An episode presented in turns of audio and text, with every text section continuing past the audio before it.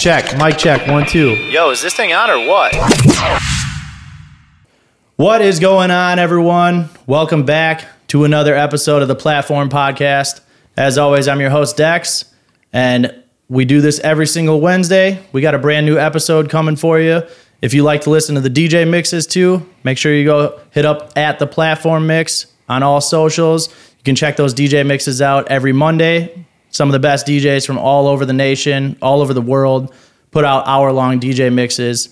Today on the show, we're sitting down with two DJs that very good friends with. One I've known for many, many years. The other I've became friends with since moving to Nashville. They've both been on the show already, making a return, doing a show together.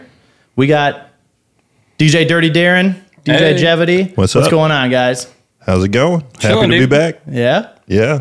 Let let people know if they haven't seen the first episodes that you guys been on.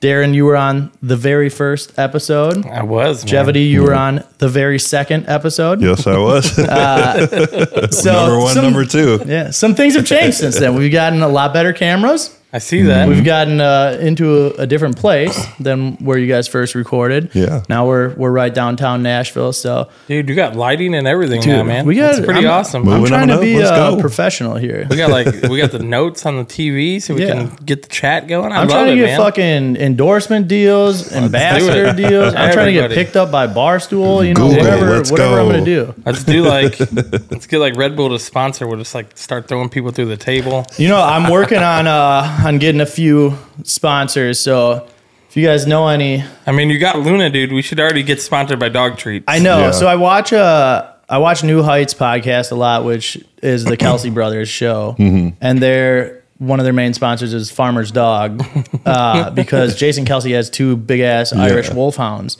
and they always like walk behind them, and they're huge. They're like literally this high off the ground. Uh, and that's like one of his sponsors, which is very fitting because obviously his dogs are always walking through there. Where for me, like I've had a dog in literally every single episode we've done because Luna's always in it. She's the star of the show. I always Yes. get people like texting me being like, "Oh my god, Luna's so cute." And then I was just back in Wisconsin, did an episode with Josh, uh, one of my best friends, Maddie's brother, and then he had his dog. And then when I did an episode with Travis and Madison, he has a Rottweiler, Coco, and then she was literally she laid with us the entire episode.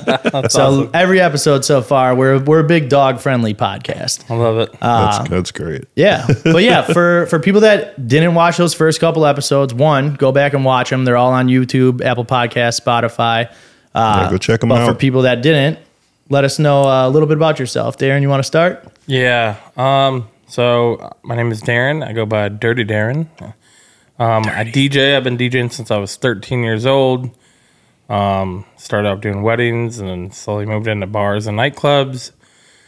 Worked my way up to DJing for the Chicago Bulls, and then the pandemic hit, and I decided to move to Nashville. What was like the main reason for the move? Was it just because Chicago was so shut so shut down that there was just like no work to be had, or Yeah, I mean it. It got pretty barren up there, man. I mean, there was a few bars that had retractable roofs or like huge patios you were allowed to play on, but like even the the budget went down a lot.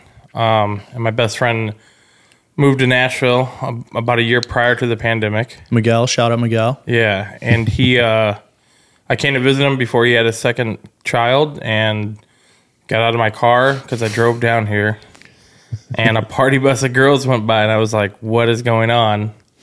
This is insane!" Like, Just like a Monday afternoon. you yeah, know? there was like, I was like, "Did COVID happen here?" And then, literally, by the time I got from my door of my car to the back to get my bag, a Mm-hmm. second party bus went by, and I was like, all right, this is weird. And I was like two blocks from Broadway. I walked down there, left my bags in the car, and Broadway was like slammed. Like the pandemic didn't happen. yeah, a little bit different uh, when you get further south. Yeah, very. So Yeah. I was like, okay, so people are working here. Um, DJs or anybody in in the hospitality entertainment industry can clearly make money here. Mm-hmm. And then yeah, man, I've definitely been one of those per- people that have always been like on vacation, like two minutes in, I'm moving here, and this was actually the first time I ever did it. So Nice.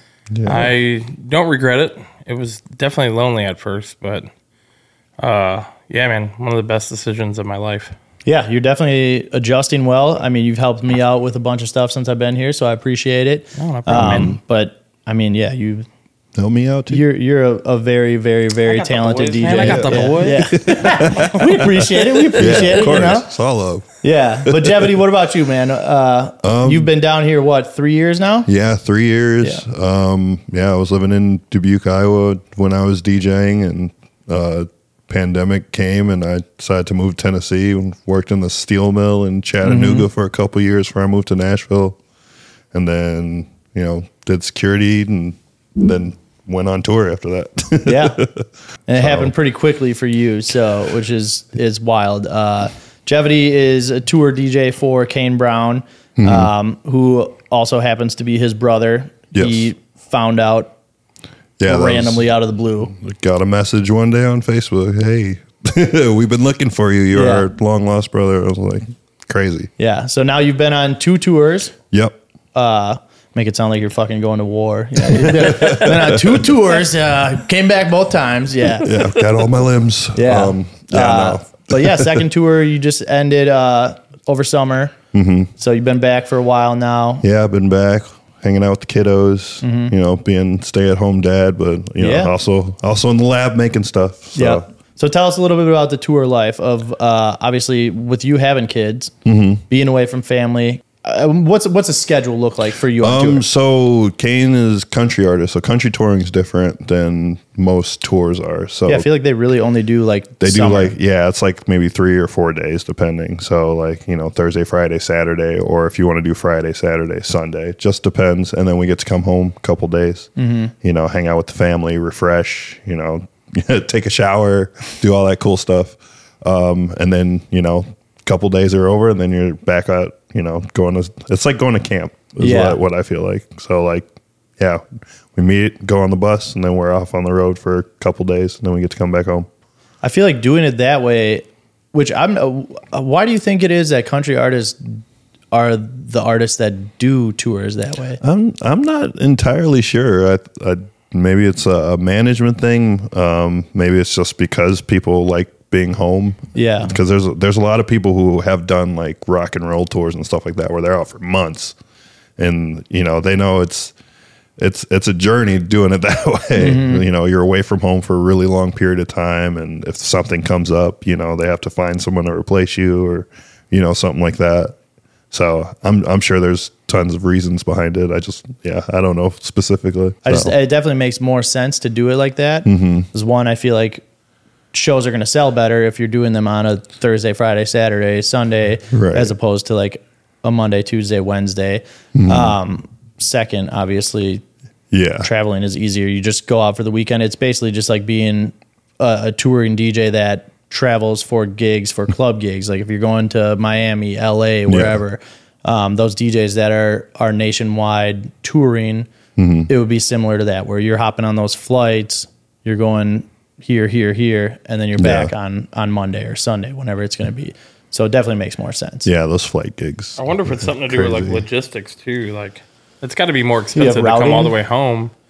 Yeah, because like you're going, let's say you're going all the way to Mm-hmm. three, four hours away. You could continue and keep going up, you know, Yeah. states, or you could come all the way back home and you still have to go back up to those states. Yeah. So I would, Yeah, it's you- got to be way more expensive the way the country artists do it. Than Yeah, I anybody mean, I still think when you guys do Could your be. shows, you you route them properly, where it's like you'll do an Illinois, an Iowa. Yeah, it's it's yeah. it's three four cities in the weekend, Mm-hmm. and then we make sure you know like we'll hit maybe north. We'll go north first, and then we'll come back, and Yeah. then we'll go west first, and then south first, and then oh, so yeah. like you're you go as far as you can and make your way back. in a way, yeah, just depending on how they book it and and logistics, like you said. Yeah. So like you know we'll do you know like everything East Coast.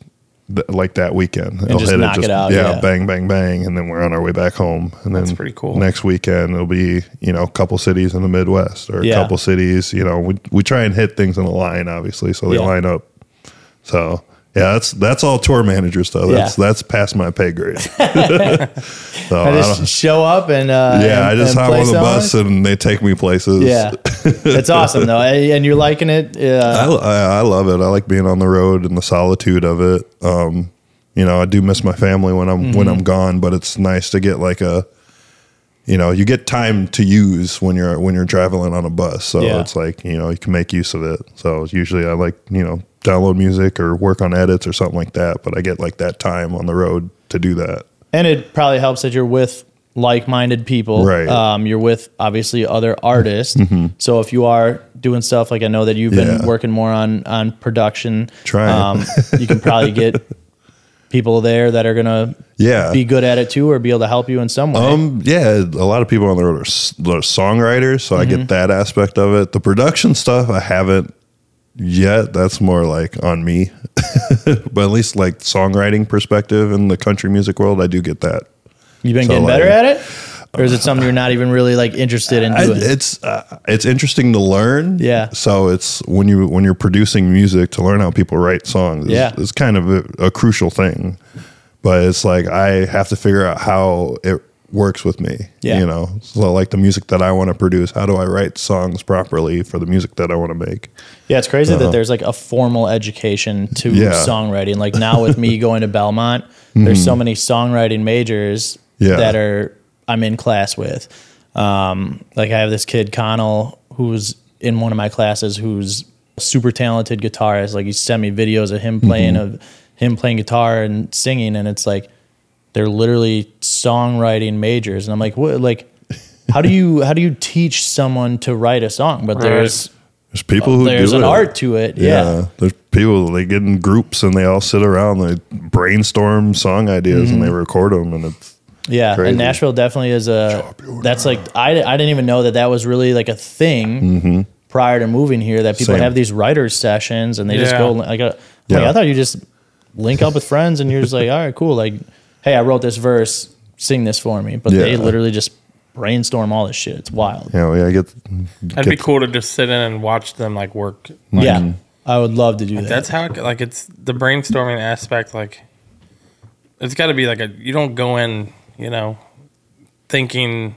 I wonder if I wonder if they go in thinking like, like we're gonna write a sad song today, or does it just take them there? You know? yeah. Or like if there's any direction whatsoever, if they're just going in, they're like, all right, boys, like, yeah. what are we fucking writing today? Yeah. Some people have lyrics, some people have some songs. Mm-hmm. You know, it, it- I guess it just depends on where where you want to start. because you see like guys like Ernest or like uh like Ernest has was on Bussin' with the Boys and he talked about all the mm-hmm. writing credits that he has for Yeah. like Kane Brown, for Morgan Wallen, mm-hmm. and then like his stuff himself too.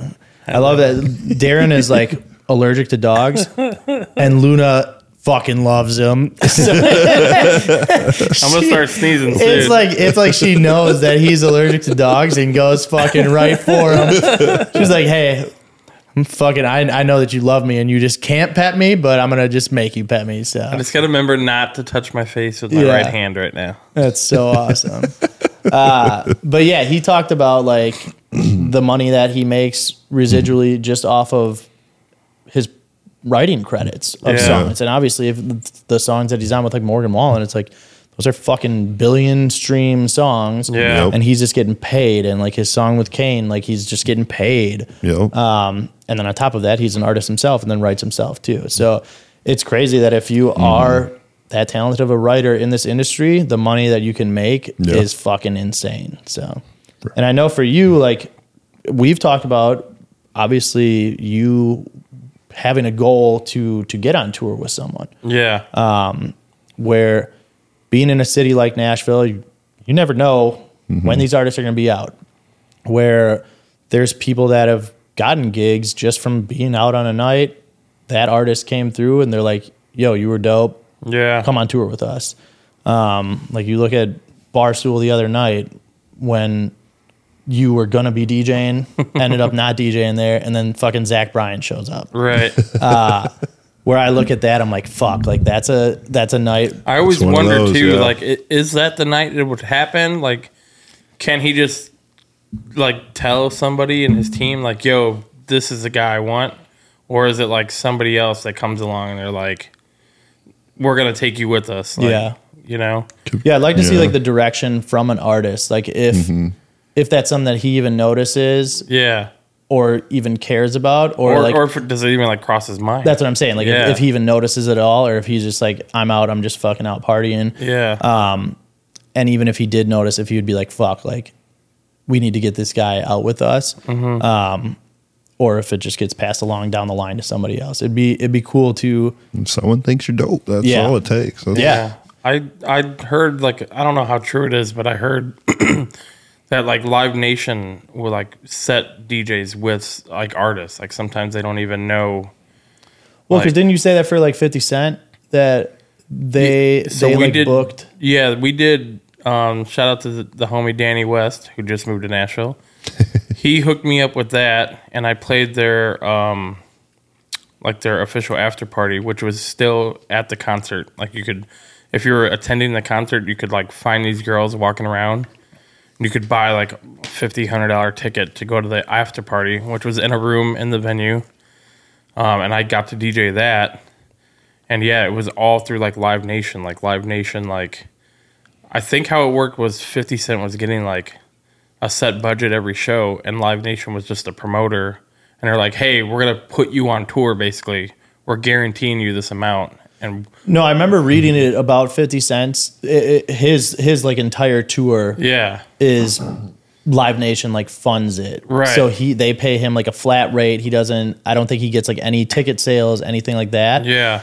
And Live Nation does all the promo and I think they're doing like the everything, the merch. Yeah. Like, correct. yeah, so, so I was hired through Danny West hooked it up, but it was Live Nation was doing the after party as well. Gotcha. So Yeah. which they hired a company which that little company that group of like six people that's all their job was was to go to every venue and set up the the the after party Yeah. Yeah, But then so- you got asked back already for that second one. yeah That was then in when we got Alabama. there when we got there there was a miscommunication so i didn't end up, playing You still get paid? yeah still Oh, got well, yeah. paid and just hung out at the concert so that was cool But that's the kind of opportunities that you're looking for where it's like, hey, you do it that one time or even you have somebody hear you yeah outside of touring and then they want to bring you on. Yeah. Um, where then you're on at that one time and you're you're set. Like I think of people like a Kidcutup who Pink was he's done that for how long like five years now.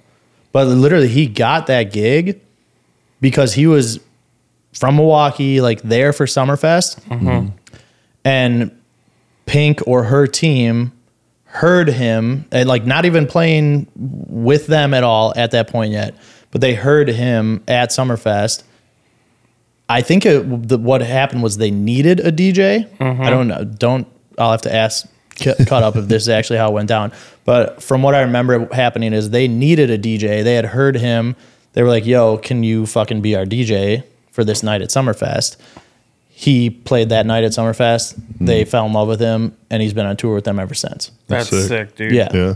And just fucking crushing it. So um, that's the kind of opportunity that's like mm-hmm. once that comes and you take advantage of it, yeah that's now Dude, that's he got five to go years. like he got to go across the world. Mm-hmm. I think they took him to in, like, Australia. Australia? Yeah. Yeah, that's sick. Yeah, I was like, man, that's that's crazy. But he does every show with them. And then I I mean, I think of even one of my teachers at Belmont mm-hmm. was Kelly Clarkson's touring DJ, and then he was he used to be with Grits, but uh, the guy that's my teacher was Grits DJ and produced UA and Um, that's Dang. crazy. yeah. but then he was on tour with Kelly Clarkson for so long, and same kind of concept where it's like he would just go on tour everywhere with them, play that I first think like once you get in that half. circle too, it's like, you're like, yep, we know he does a good job. He's good. Yeah. like he's golden. You know. But yeah, anyway, so we're gonna get into uh, a couple different topics today. Um, obviously, hitting on some touring stuff, just kind of getting this show started, and we're all. It's a little bit easier when it's people that I I know and I'm a little bit better friends with, because conversations just flow so much easier. Like, yeah, I know we always kind of put together a little script up here, but Come on, man. Uh, Let's make it awkward. we can get we can get it rolling, man.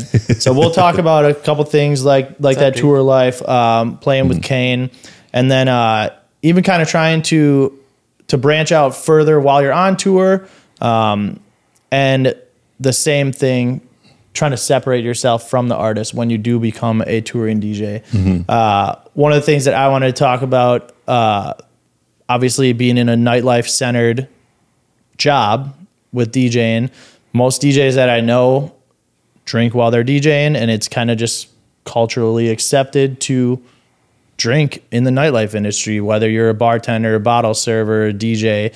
Um, and with that, sometimes people go a little bit overboard, um, make some mistakes. So we'll talk into that and how to kind of guide these newer DJs, give them some advice on on what to do um, and how to go about things the right way. We'll talk about Nashville's scene and how things like that do happen here, and there's not really too much of a consequence for it. Yeah. Versus other cities, when that does happen, So yeah. you kind of make those mistakes and uh, you're out of there. So let's talk about how you go about, or if you do at all, seeking out other gigs while you're on tour. I know you've done a couple different after parties. Obviously, you did the one here Yeah. at Whiskey Row, which that one's easier for you to lock yeah, in that one you're was a resident. that one was super easy to lock in. Yeah. The rest of them, uh, I'm still kind of feeling things out in that area because there's like you know all these different cities. I don't know everyone who to talk to. You know, there's a couple people who have been trying to help me out here or there, and uh, you know I'm really appreciative uh, to them. But yeah, it's just. It's one of those things. I'm still getting my feet wet. Like I have, I'm, I'm still an astronaut, I guess. do you get hit up for it? Uh, like DMs, anything like that? Not really. I did. Um, I had one. When was that? Uh, that was a couple months ago. I did have one. They hit me up, but I had to cancel because it lined up with another show, and I I had to you know the logistics of it to get to. I think it was in like Seattle or something. I had to get to Seattle and then back to New Orleans for a different show. Oh, So. I was just like, I, there's no way I could do that. yeah, that's kind of what I was going to ask too. Is is if it's even really possible for you to do after parties like uh, a hip hop artist or a pop artist, or Mm-hmm. if you're driving out or flying out right after these shows right away, and you don't even have time to stay I can to do an after party. I can do like guest spots, Mm-hmm. um, but not really like I'll, we do like after parties, and sometimes Kane will show up, um, but it hasn't really been like a consistent thing. Yeah. obviously he wants to be you know home with his wife and stuff like that, so I can't like every weekend do like an after party, and he's got to show up like Yeah. So well, that's what I was. You, yeah, it's just more for so yourself. Yeah, it's to- more so for able- me, like doing. Yeah. I'll I'll do a guest spot somewhere, but obviously people want Kane to show up, so Yeah. that's it's kind of like the draw with it. So it's like, I mean, you either want me to DJ or you want Kane to show up, but Yeah, that was always you might not always get both. that was always the goal like when we would be booking people um like booking a an Oreo or booking a Bonix, uh, you're wanting like Chance the Rapper to show up or Wiz Khalifa to show up, um, or any of these other DJs that you book through. Yeah, That's the goal is the the their their artists will show up um, because as a venue, that's where you look at Right. cool. Then that's extra money, that's extra promo, whatever you're gonna have. You're gonna be like, oh, Kane Brown came here, Yeah. but at the same time, I think about it as a DJ, and I'm like, for you just to be able to promote yourself and get on when you're more money on tour. yeah, um I mean, I don't know if that's something that you you start reaching out to other venues that's or yeah, that's something I definitely got to get Yeah. on. So that's it's- it's, I just feel like who it's to hard. talk to. Yeah. who do I talk to? That's the thing. Like, I just also Yeah. don't like like asking for gigs too. right? So, which I feel like I I hurt myself Mm-hmm. doing that because there's so many guys that I hear about that are just like super persistent, Oh, w- just yeah. like blowing venues up. Yeah, I don't and they get do booked that. everywhere. Like they're touring fucking all over the U.S. or the Yeah. second they find out that that one DJ is like doing some of the bookings. Mm-hmm. Like I have some stories. I won't say the Yeah. DJ's names, but Gordo has gotten he's gotten hit up and annoyed so much from people. Yeah, Which I think just the way they do it, like sometimes they don't even say hi to him, which I think is really shitty. Like you can't even be like, "Hey, dude, how you how have you been? You know, I haven't talked to you in a while." It's literally like, "Hey, dude, you got this date open?" like, "Hey, I'm gonna be here this day. Can you make something happen?" Like, yeah, So Oh, Gordo's gotten like mad and been like, "Yo, hi, how are you?" Yeah. like, I just which think, is good. That's what he should do. I mean, there's a way to go about it and a way to be professional, Yeah, and that's not it. Uh, There's there's a few guys that like are touring. If you, I wouldn't consider that touring. Like, yeah, they're traveling, but like when you know like an inside thing like that, like, dude, you're kind of just annoying, and people are just giving in to you. Like, I don't. I mean, I guess that fake it till you make it thing is Yeah, the the fake it to make it thing, like just trying to be forceful enough where you get your foot in the door, but you're not really like trying to be a person to help like anyone out except for yourself. Yeah. Like that's that's where like I don't know, I just feel like I don't want to be that, you know, Mm-hmm. be that person. I go to a city, hey, I'm here. You know, get me something. It's like, you know, if you guys want me to play, like I'll play, but I'm not gonna, you know, like be mad or strangle you for it or anything like that. Like I just I, I feel like uh and it, I feel like when you ask too, though, you can't even get as much money. Yeah. like if they're it's that- requesting you, then you could be like, "This is my rate," and they might pay it. But like if you're like, "Well, we didn't want to book you, but we will," but this is all we're gonna pay you, and then it's, I don't know. That's that's kind of lame too. Like, mm-hmm. Yeah, I mean that goes into like how you're gonna pitch yourself too. I mean, if you're if you're mm-hmm. getting your tour, mm-hmm. you know all those dates, and you're hitting people up months in advance where you know that they're they're not booked out yet.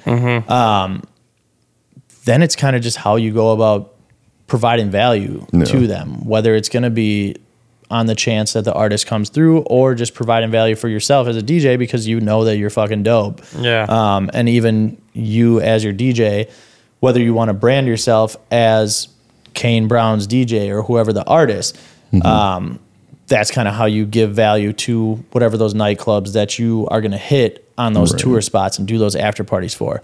But I get what you're saying, where it's like then that's the hard part too, because it's like you probably just don't want to be the one hitting them up. Like you want them to want you, Right. and be the one reaching out to you. It's also a thing too. You got like I'm sure whoever books at these clubs, like they're not going to the Kane Brown show to you know look at the DJ, Mm-hmm. so they don't know who you know what to expect. So they just oh, it's Kane Brown's DJ. They they they've never heard me play before, Yeah. so they're like I don't know if is it good or not. Like you know, which is like that's where That's- having your content that's uh, yeah. is going to come. in. Yeah, that's we where I got to work on that. Yeah. That's Uh, we were just talking there. about that a little bit just before we got on here, but yeah, I mean that's a part that that's Mm-hmm. huge too because then when if you are the one that's hitting these places up, then Yeah. they go to look at your page and they're like, oh shit, like he posted this little routine Mm-hmm. and has fucking ten thousand views on it, hundred thousand views on it, whatever it's going to be. Then they're like, shit, we're literally watching a video of him, like we can see that he's dope. yeah. That's Now, now we're gonna the ball's rolling a little bit more. people then. need to Yeah. see you do what you do, Mm-hmm. What and I- then it can be justified. yeah. I think what would be good for you too is if you could get on like some DJ agency that already has like connects because then it's like them hitting up the venue like, hey, you already book our DJs. Mm-hmm. Um, we have Kane Brown's DJ coming Mm-hmm. into town when Kane Brown's playing Saturday, June, blah blah blah. Yeah, I think of Do you a wanna book silver. him? Yeah. like being with like, bl- is he with like blackout artists or who's yeah, he with? I, yeah. I think he's an owner too. I Yeah. Oh, he really? Owns Okay. Blackout. Yeah. Um, but yeah, then yeah. But That- now that's you, kinda you doing the have work. that connection because you already do all these venues across the country, and now you're like, then you probably get that rate you want, Mm-hmm. you know, on the days you want to do it. That's that's also a thing with agencies though too. They want content now also. Yeah. they want they're- they and want money taking- too. Uh, yeah, I remember your your other too. your other uh, uh, podcast that Yeah, you did Cutswell and with Strategy, Cutswell. yeah. They were talking about agencies, and they you know they take percentage because they do that work for you. You can also do that work for yourself. Mm. yeah, but I think just they, in that sense, they have value because they already have the Rolodex. Mm-hmm. So like, Got you. you know, it, it's if you had the Rolodex of all these clubs and relationships, then yeah, you wouldn't need them. But like, you're still starting out in that realm and trying to meet people across the country. So I think it would be a good thing for you until you build that Rolodex. Yeah. And then maybe down the line, or maybe you just get your rate raised up and you don't care that you're giving them that percentage, you know? Yeah. I think about it like a Jam Factory here, where it's like there's so many gigs that I wouldn't have gotten just because I wouldn't I wouldn't have reached out to these hotels or these random bars that are under their umbrella. Yeah. Uh, where that's where that agency would come in to play. And that's kind of something we talked about with strategy and, and Cutswell of the pros and the cons versus each one. Yeah. Where it's like the con is you're either losing some of the money or not getting the rate that you would have got for yourself. Mm-hmm. But then the pro is, hey, maybe if you are under that agency and you're on tour, out of those 30 tour dates that you get, they book you for 20 after parties Yeah. Yeah. that you wouldn't have gotten. And it's like even the money that they're taking, dude, if they just got you 20 other gigs, you, you're making that back Yeah. way more than what you would have got. So Yeah. uh, but yeah, it's it's it's a for people that think that DJs don't do a lot. There's a lot of fucking thought that goes into this There's shit, so and much. there's there's a lot that's going on Yeah, behind you're the not scenes. just like a DJ, man. You got to do everything. Mm-hmm. You got to do everything. I wish I could just show up and just DJ. Mm-hmm. Like, like I wish I don't even have to go through music. I barely do that. like, man, what what five songs do I need to add this week? Yeah. Like, what are the must-haves? What sexy red song do we need this Yep, week? Like, yeah, Jack Harlow's coming out with something else man. again? but yeah, that's it. I mean, that's it's staying on top of trends. It's staying on top of music. It's being a promoter, being a content creator, Mm-hmm. being an MC at certain spots that want DJs on the mic. There's, Yeah.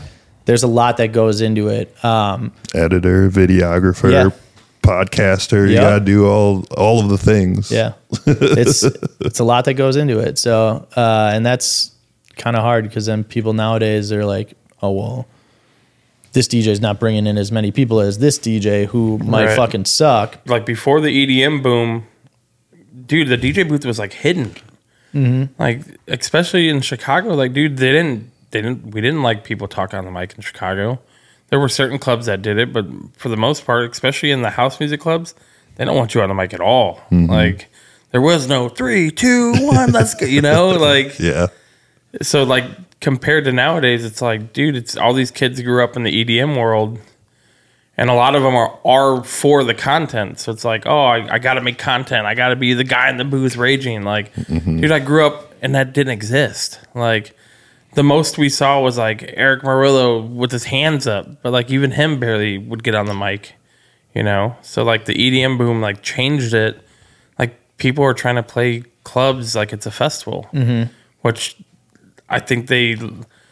I guess now it's gotten better because people are just so used to it because everybody goes to festivals now. But like in the very beginning of that, that was like, no, dude, that's that's weird. Like this is a nightclub. There's a vibe to this. Yeah. Like it, I, it's gotten you know to that point now where you can almost be like a festival DJ in a nightclub. But do I get on the mic? Do I not? Like, what are they expecting? Do they want me to jump around? You know? I still definitely think there's a there's a line to it, which obviously is a topic of discussion all the time, whether you're on DJ Twitter or whatever. Where Yeah. the people that are on the mic or enough or like too much. They're on the mic way too much. Um, and you got to find that line and and ride that line to a, a the perfect point. Otherwise, yeah, I people are do going to get both. fucking annoyed. Yeah. I mean, My local gigs at Kung Fu, I don't talk at all. Yep. I'm on tour. I'm on the mic every other song. Yeah. Well, tour. I think you have to be in, in the tour uh, sense. Yes. But yeah, like in a nightclub setting, I just think it's so weird. Like, dude, I remember, you know, younger Darren would dread birthday shout outs because once you said one birthday shout out, it Yeah. was like everybody and their mom's birthday. They mm-hmm. flood. Like, hey, it's my birthday. Like, people, you knew it wasn't some people's birthday. They just wanted to hear their name on the mic. Yeah, the floodgates open That's as soon as you do that always. shit. What about me? Especially like here, like you give one bachelorette shout out. That's it. Oh, Oh, dude, it's a fucking wrap for the next twenty minutes. I just use Like, the best friend thing now. Like that, that like blankets everything. Like if you're with your best friend tonight, you know, yeah, It's like, oh nope, sorry, I can't do no more. Or I mean, it'd be in Nashville. You could be like twenty bucks, Mm-hmm. like, and they'll be like, really? And then that either they'll give you twenty bucks and you got to do it, or they won't give you twenty bucks. It's like I ain't doing it. Yeah. like I've also used the uh, oh sorry, I only do mic shoutouts for birthdays if they bought bottles. Like, Nice. and that really helps. damn, that's actually a smart yeah, one. that is a Yeah, good one. like nope, sorry, it's the rule of the club. It's not, but yeah, I'm not gonna sit here and do a roll call. Yeah, You know, Everyone with birthdays line up. Money, money is always a, a good way to to get your shout out yeah, man. or to get your song request. If you uh you can pay, what what do you uh no money, no bunny? No money, no bunny. I actually got that from a, a DJ in New York. Uh, my buddy Ron sent it to me, and I was like, "Dude, that's awesome! I'm gonna turn that into a sticker." I don't know. I if thought he- somebody I put think on a shirt. he. It might be that guy from New York. I just can't remember the DJ's name. Yeah. Um, but yeah, I, I got it from there, and I put my own little twist on it. Yeah. and I made some stickers for all you guys. But Hell yeah. That's funny. Yeah, that's one thing that I need to uh to get done is is some some merch. Um obviously outside of like stickers, but getting some stuff done for myself and then now for the mix show and the podcast just getting a little bit more popular. I do think that do we get free stuff? I mean, you guys are guests guests of the show get merch. Uh but Yes. yeah, I think it would do pretty well. I just got to figure out how to. Are we the first repeat? You are. Oh, Oh wow. I I didn't really want to do like repeats this early, but I'm like I'm like oh, getting them together as a duo will be fucking nice. Um, and obviously you guys are both really good friends, so it's it's fitting. and, so and we're and we're cooking up some stuff for the future. Yeah. Intent. there you go. Intent. we got a little little something We're, something. we're, we're, we're working on it. Uh, You've been getting a more uh, more and more into production. I and I mean you sent me some stuff. I know you're a big uh big Rufus Du Sol guy. Oh baby, yeah. Uh, and that's kind of what you've been You can see his nipples pop up. some of the production Yeah. toward is like that kind of vibe. Real and then I feel like you're a little sad boy sometimes too. So You know it. I mean, I feel like that's the music that touches everybody, though, right? Yeah. Everybody, everybody's been mm. happy and everybody's been sad in their life. Yeah, but Rufus, dude, they just—that's a whole different kind of feeling. oh yeah, That's like you don't even got. You could be like the happiest guy in the world and cry to Rufus. which is crazy that they're. I mean, they're so popular as a group and like tour and play festivals and stuff like that. But it's like you don't really play their music in clubs too much just because of like the vi- like the energy that the majority of their songs unless you're playing like a like- remix for it. like I'll play like an Innerbloom remix but it's like really the only place I play Innerbloom is Barstool because their entire fucking staff loves it. Loves it. Yeah. loves it. Yeah. Like you get Shay, you get Iga, fucking they'll come running up right away. Um, but outside of that, it's like it's so like mellow and kind of down tempo. yeah. Um, I've played it like on like some of the rooftops during the summer here. I think a rooftop vibe is like perfect for it. Yeah. I get- I um, get and then obviously like closing, Mm-hmm. like if it's if I'm closing a nightclub, it's like all right, last 20 minutes is you know Rufus and Fred again. Yeah, Um, you put me on to his his Tiny Desk episode, which was Oh, just man. fucking wild to see like how good of a producer and artist that he is. He's a beast, dude. That'd be. I would love to like just sit in a room and watch him for like 10 hours. Yeah. Like you ain't got to talk to me, bro. Just let me just watch what you're doing. Mm-hmm. Like I think that'd be really cool. How have you been learning most of your production right now? Are you just YouTube University, or you have Yeah. some people helping you out? YouTube, trying like when I used to make mixes a lot, um, I would like just try stuff randomly and like literally just click on effects and click on you know different things and just try to make stuff sound different. Like literally not knowing what they did.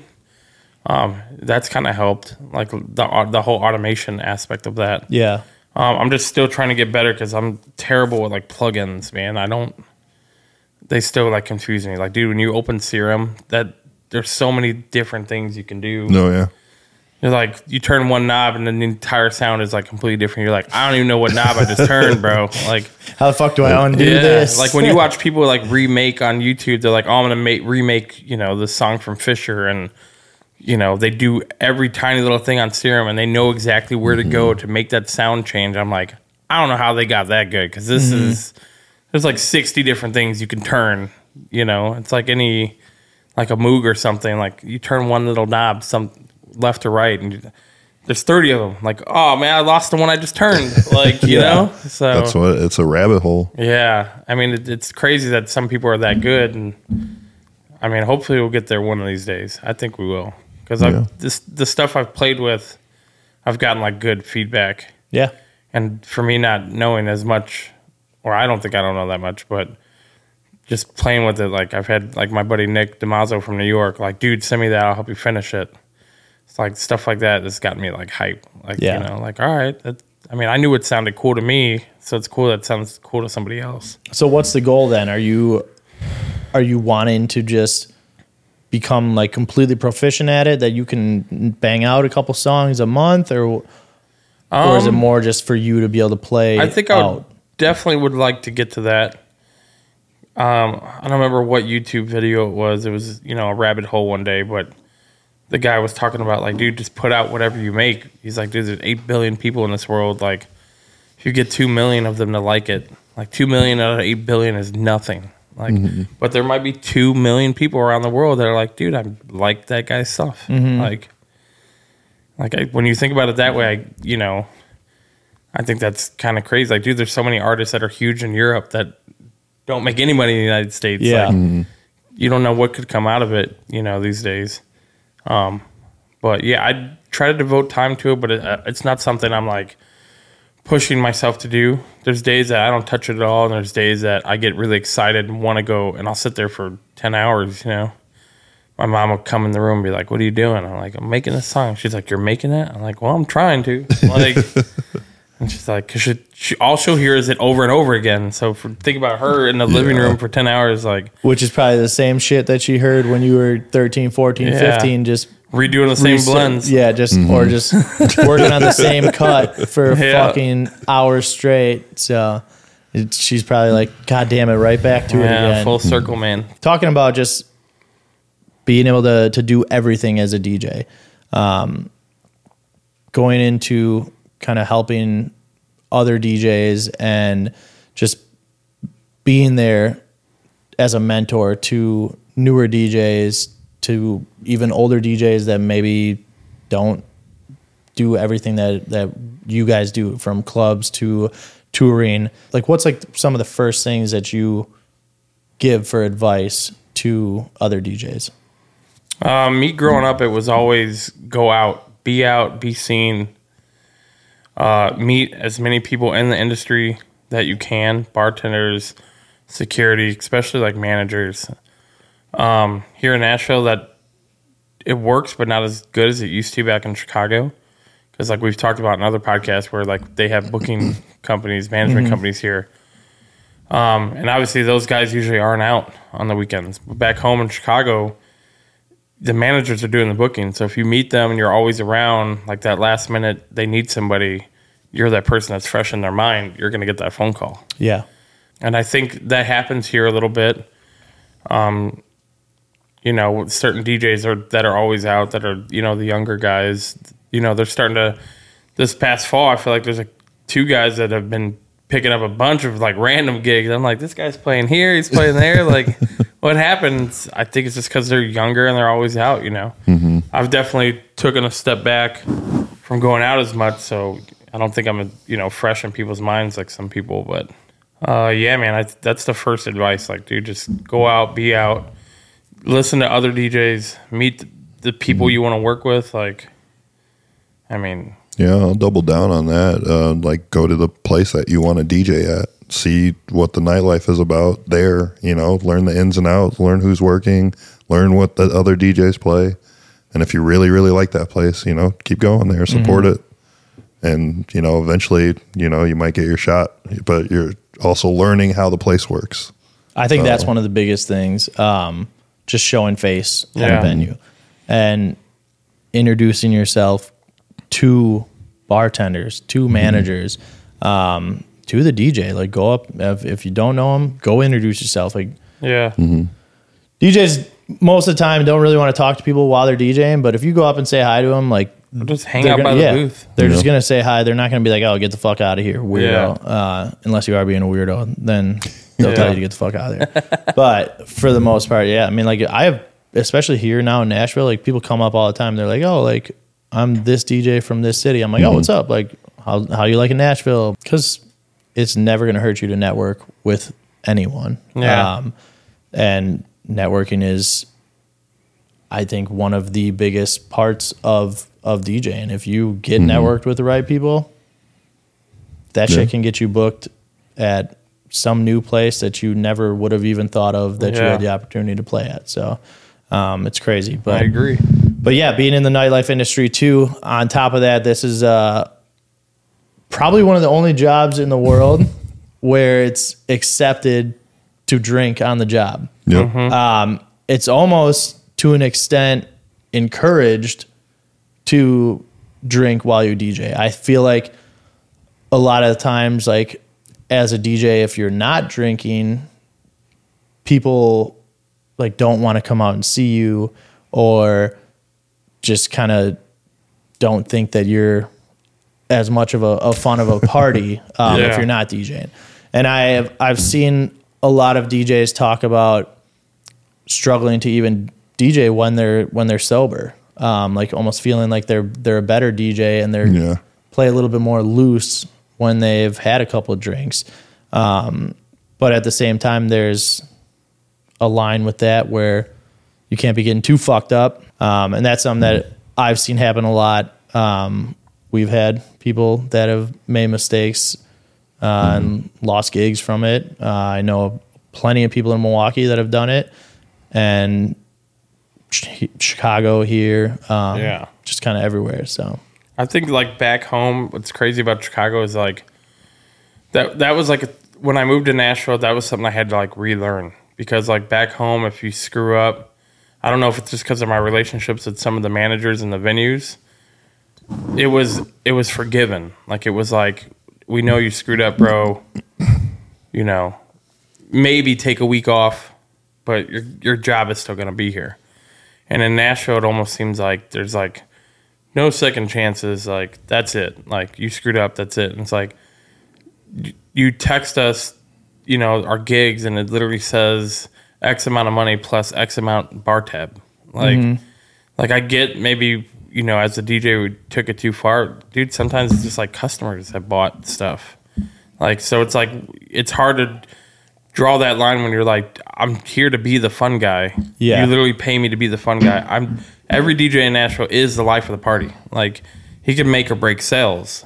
So like it's hard sometimes to be like, oh, like I like, oh, you you know, you went too far last night. It's like, well, dude, I didn't do it on purpose. Like you're like holding something against me that like, come on, dude, like mm-hmm. so now I'm just done. Like that's it. Like the, the hundred times I did an amazing job, you didn't give me no raise, but like I screwed up this one time, and now it's just like, oh, you're done. See you later. Like, and then you get replaced. It's like, dude, I think that's I think that's pretty shitty sometimes. Like, yeah, but yeah, both times I've ever like lost a gig was legit.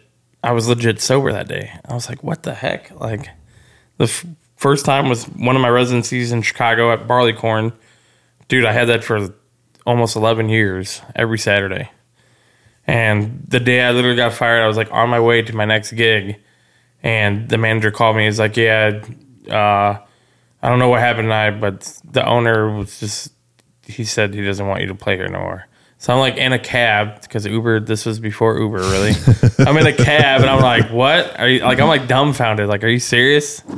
I'm like, I'm telling my buddy Mark, I'm like, Mark, I'm, I'm dead sober. Like in this cab, like I got fired on a day that I'm sober. Like, and he's like, like, I yeah, was dude. not expecting this. All right, yeah, and he's like, he's like, yeah, man. He just, I don't know. He just wasn't happy with tonight, and I'm like, I've literally been here for like six years. Like, was the owner actually there? I, yeah, I guess he was. Man.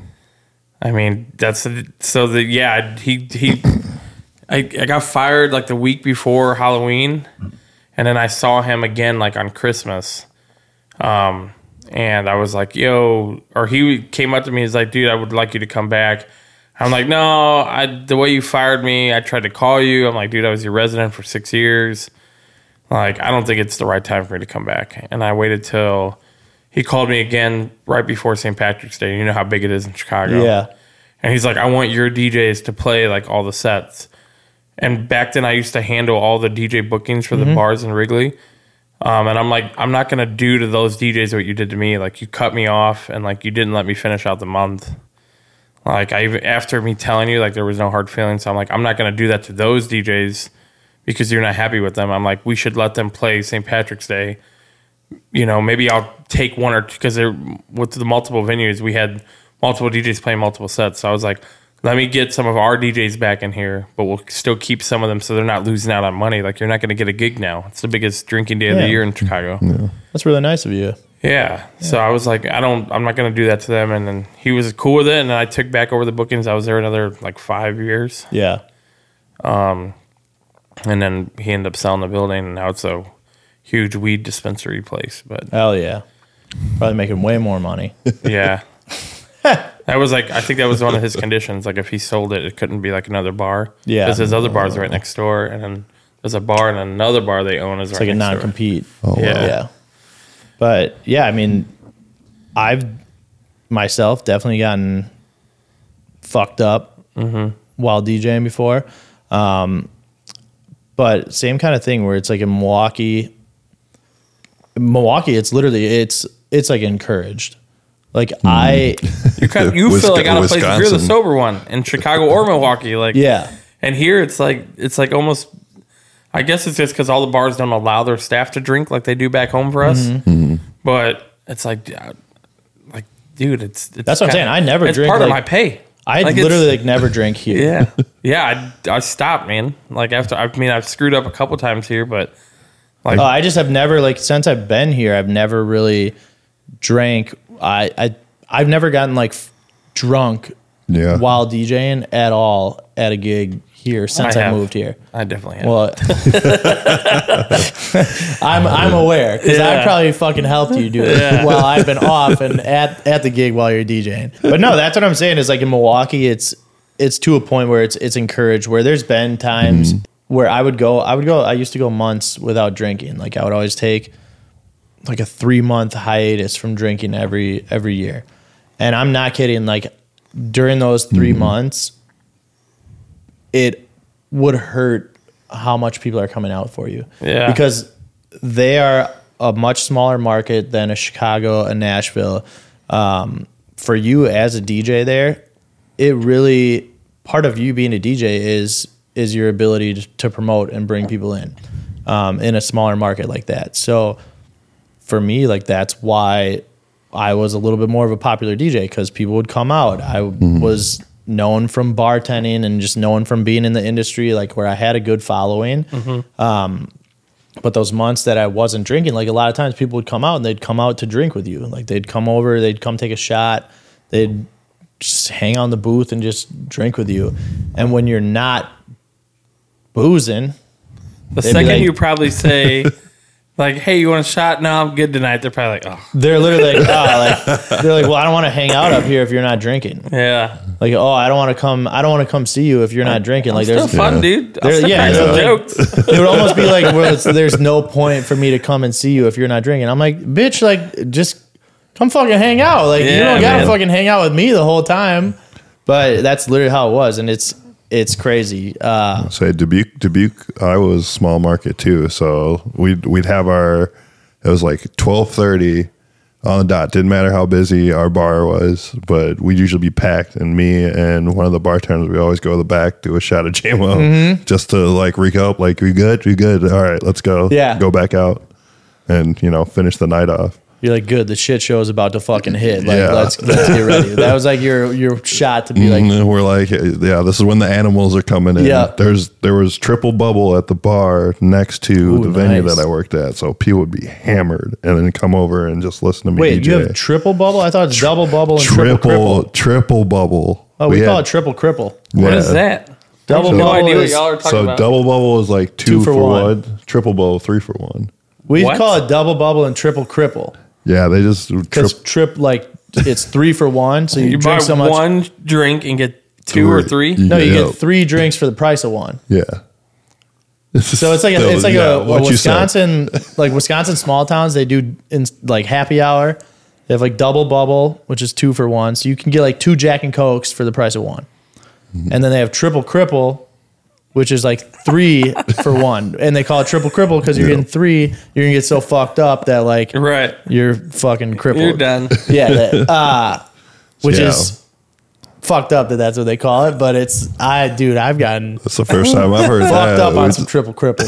Yeah, uh, yeah, it was a That's It's thing. definitely like a smaller city. It's Oh, for definitely a small town Yeah. thing, but yeah, people would get hammered. They would it was from seven to 9 they Mm-hmm. They'd go to that bar, get completely sloshed, then come over, and then we'd be packed, slam full. Yeah. bathrooms get destroyed. Sounds fun. Let's go. Yeah, it was that's crazy crowds. Crazy crowds. It was fun. That's something that's different with here too. It's like you don't really have to do. They don't really rely on you as much as a DJ to promote. Yeah. uh, because the places are just fucking busy as shit. Yeah, everywhere anyway. Or the bars that do bottle service and things like that, they have a VIP manager that they field all the Instagram messages wherever it's going to be, mm-hmm. um, where they're not relying on on me to bring in. And then he 10, builds those people. relationships too, so that mm-hmm. also helps. Yeah. Yeah, that's that's why it's so easy for them now to shift through DJs now. You Yeah. know, down here. So you know, this guy, we can let him go and get someone else in. We're still going to be busy on a Saturday. Mm-hmm. It's almost like they just can kind of throw in whoever because these venues look at it as like we're going to be busy regardless. Dude, Instead they of are. looking at it- That's what's crazy. Is just, Yeah. But I it's still, I still look at it. I'm like. I'm like, dude, these fucking. If you have a better DJ, Mm-hmm. you are going to make more money. Like, yeah. And sometimes I look at it, I'm like, does it really make a difference here? But then at the same time in my head, I'm like, it fucking does. Like, there's, if, dude, you can go into some of these places and when the DJ's just whack, It, it'll be busy, but there's no It's- vibe. Yeah, Yeah. no one's It's like moving. if you like if, if I are walked in, I'm like, yeah, this place is slammed, but the DJ in me is like, half this floor is not moving. Mm-hmm. and that's the first thing I look at. Yeah. yeah, Like that's and that's always like a thing. Like when I'm in the booth, I'm like, yeah, we're packed, but I'm like, those people aren't like they haven't been excited in like 20 minutes. Or they haven't fucking got a drink Yeah. in Nope. 30 minutes. Like, you, Yeah. you never flipped it Mm-hmm. to have them go get a fucking drink. but that's So, that's also like a thin line because in Nashville, two songs you can lose the entire Mm-hmm. room. yeah. like because they know they can go oh i like this song like that whole you know aux chord mentality where it's skip skip skip it's like dude just give me two minutes like that's what people don't get to here is like I, I think and then I feel like it can send you down a rabbit hole. You can almost feel discouraged, like what did I just do? Well, that's and now you're trying to dig yourself out of the hole. It's like, dude, you didn't really do nothing. It's just they went to the roof or they went to the next bar. They went to go hear the band downstairs. Like mm-hmm. Yeah, that's something I got to get into on another episode is how streaming and just like accessibility to so mm-hmm. much music has hurt It's- clubs and DJing so Dude, much. Yeah, because people are just so like demanding now. Mm-hmm. Yeah. Bro, I'm not we're not just playing for you, we're playing for the entire room. Like those there's- people might love this song and you're gonna feed off their energy and then they're gonna feed off your energy. Like that's how it was back in the day. Yeah. gonna- it's gonna- hate it's that. gonna get like to those- old, but It's gonna You are get to those nights where like a good night is a night where you don't have a phone in your face. Yeah. yeah. Like, Like if uh, you if you don't have somebody request a song, you're like yeah, you know that you were playing fucking good. yeah, tonight was a great night. Everyone was dancing, and I didn't get a phone in my face. Yeah. like that's I'm like that's a good night. Hell yeah. That's always a good night. Yeah, but now it's like you know, there's someone who wants to hear something, Mm-hmm. and I love the drunk Beckies who like they request the song that you're playing currently. Oh, The fucking worst, Those dude. are the, can you play Nicki Minaj? Like, are And you like, not bitch, listening? are you fucking not listening? Like, Like- I, I'm literally playing. Is the starships in the sky right now? that Like, And they're like, no, I don't want this one. I want a different one. I'm like, what the fuck? Like, or- like when they when they request a, an artist that you're literally playing, Mm-hmm. like, I get so pissed off. I'm like, are do you, dumb? What like, do you want do- me to do? yeah, but yeah, talking about that kind of side of things of of being able to being into drinking a little bit too much, losing those gigs.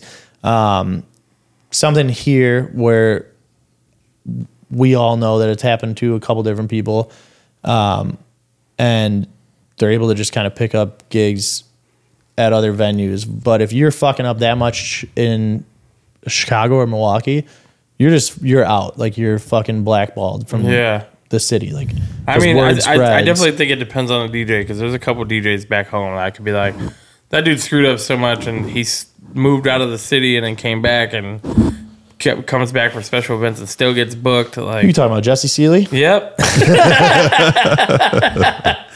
I was like, man, how does this guy like? How does he keep getting gigs? I mean, I he's a good dude. It's so DJ. fucked up because I've never met him, but I just know all these stories. Dude, it was dude. I, I don't know if it was his breakup, but that dude went crazy for Yeah. a minute there, man. And uh, yeah, I mean, and he's kind of an asshole. Like, Yeah. I'm sorry, dude. You you know you are. You know you are, dude. If you ever see this, he's like like dude, he was nice to me. He gave me a bunch of gigs, but yeah, Yeah. there's, he was still he was still a dick when, especially when he got drunk. He was even meaner. But that's how like Milwaukee. I mean, if you're fucking up that much, it's a small enough city that word is gonna spread, yeah, and your ass is not getting booked anymore. yeah. Um, where here, I feel like people have fucked up, or at least I've heard that that's what is going on. And I don't really. I try and like stay out of the the DJ gossip mm-hmm. uh, There's so much. because I'm just on the page of like, yo, if this shit doesn't affect me, I could give a fuck less. Dude, I mean, what's crazy too is the gossip for DJs. There's a lot, but like, could you imagine the bands here? Yeah, I could. Like, yeah. I never hear shit about the bands though, Dude, I so maybe like they don't. Maybe it's like not in the band be, bro, culture. man. They- you, they you got have you got five yeah. egos Yeah, in every band in the city. It's like, dude, it's there's got to be some shit that like goes this band down. fucking sucks. Maybe they're just maybe maybe because we're not in the band scene, we don't hear it, Mm-hmm. Yeah. or maybe they're just more they keep quiet Um, more about it there's, than we there's do. some there's some juice. I've I've heard some juice before. Yeah. Yeah. But yeah. There's there's got to be some, some some good ones in there. Because dude, if DJs have egos, come on, the, you're gonna tell me the lead singer and the and the lead guitar player don't have egos? True. Like, come on, man. True, yeah. We hear about it in superstar bands. It's gotta it's gotta trickle down to the, Yeah. to the local bands too. That'd be something. I'd be like, oh, this is pretty good. See, that should be a reality show, man. of following like the bands around and uh, Just entertainment in that show. I think Yeah. would do good. So in that kind of aspect of DJs getting kind of let go from certain venues here and then just kind of being added right away to another venue is for here in, in a city where it's so agency based for these bookings. Do you think that they're just getting rebooked because of being friends with people in this, the agencies or if it's just kind of they still know that this DJ is experienced and maybe yeah they did fuck up the one time but they're just giving him like a second chance third chance whatever else mm-hmm. or what do you guys think for that I think it definitely it, it it's a little bit of both. I think you know the experience is there, and that's like maybe somebody's homie, so they're definitely getting some special treatment. I I'm pretty sure I lost like a gig that I was doing pretty consistency consistently because of a reason like that. Um, dude got let go from another gig and somehow my gig got taken and he was in my gig place now. gotcha so literally because he lost one then you lost one because Yeah. they just moved him into yours Yeah. And Yeah. like I get it, like the hierarchy, he's been in Nashville longer, but like that wouldn't have happened back home in Chicago probably. yeah Um, Just because it just isn't fair. Like dude, he screwed up, not me. Yeah. Like, and just I would expect that if if tables were turned, like I literally would be like, I'm not going to take his gig. Like, I mean, I You guess like maybe he didn't. Maybe he had nothing to do with it, and they were just like, "Oh, we'll pull Darren from this gig and give you that one." Maybe he had absolutely no idea that it happened, but I would still, I would feel bad. Like if somebody was like, "Oh yeah, I used to do that gig," I'm that is literally like an awkward moment for me where I'm just like, "Oh, my bad, dude." Like, yeah you know, I didn't know. Like it wasn't me. I didn't go and search for this. Like they just put it on my schedule. Mm-hmm. Um, but yeah, I, I definitely think it's both. yeah Yeah, I just I don't know. I've from just being in the in from what I've seen, there's a lot of newer DJs that are like working gigs. I'm like, how'd you how'd you get that gig already? Like, like you're fairly new at DJing and you're playing some pretty like new spots that just opened up, and it's mm-hmm. like there's some guys that are hurting for gigs and they're actually like some pretty decent DJs. Like, how are you getting it versus this guy? Like, it didn't didn't make sense to me. and that's where i think it goes into the bookers looking at more than mm-hmm. more than just DJing of of who's this person bringing in, what's their social media looking like, how are they like marketing and branding themselves. Yo. When are you gonna get a booker on this podcast? I tried to. I reached out to uh, to Ryan a while ago to get on it. I would love to see um, like his perspective from starting the company and starting Jam Factory. I completely um, agree. Getting it all together. Uh, had Nash on it, I would I would be interested in getting like uh, Matt, the other guy, on it from Affinity, um, and then had Cisco on it, but we didn't really talk Yeah. like too much booking because they weren't really doing much at the time. Um, but yeah, I mean, Matt, I would be very intrigued. Uh, even today, like I just got an email from Doghouse where I like barely play at. Um, and I don't even know how I got like added to this email, but saying that Affinity was taking over it. And then obviously you're aware of what happened at Layer Cake. Um, so I would love to have him on to talk about that and just kind of how it fucked over a lot of the DJs that were already there. Um, see, I would, I'd be curious to see like what he thinks of it, and yeah, yeah, because I get it from the business side because I've I've been on the business side, so like I get it from a booker's perspective of they're getting their fucking nut from it, like Yeah. they're they're getting paid. Yeah. But also for me, when I was doing booking, like I was always trying to get DJs paid because I still had the DJ mindset, um, where it was it was almost hard for me because it's like, yeah, you want to fucking make more money for the business, which obviously means you want to pay less to the DJs. But at the same time, to get these better DJs, you got to fucking pay up. Yeah. Um, which I was always okay with with doing.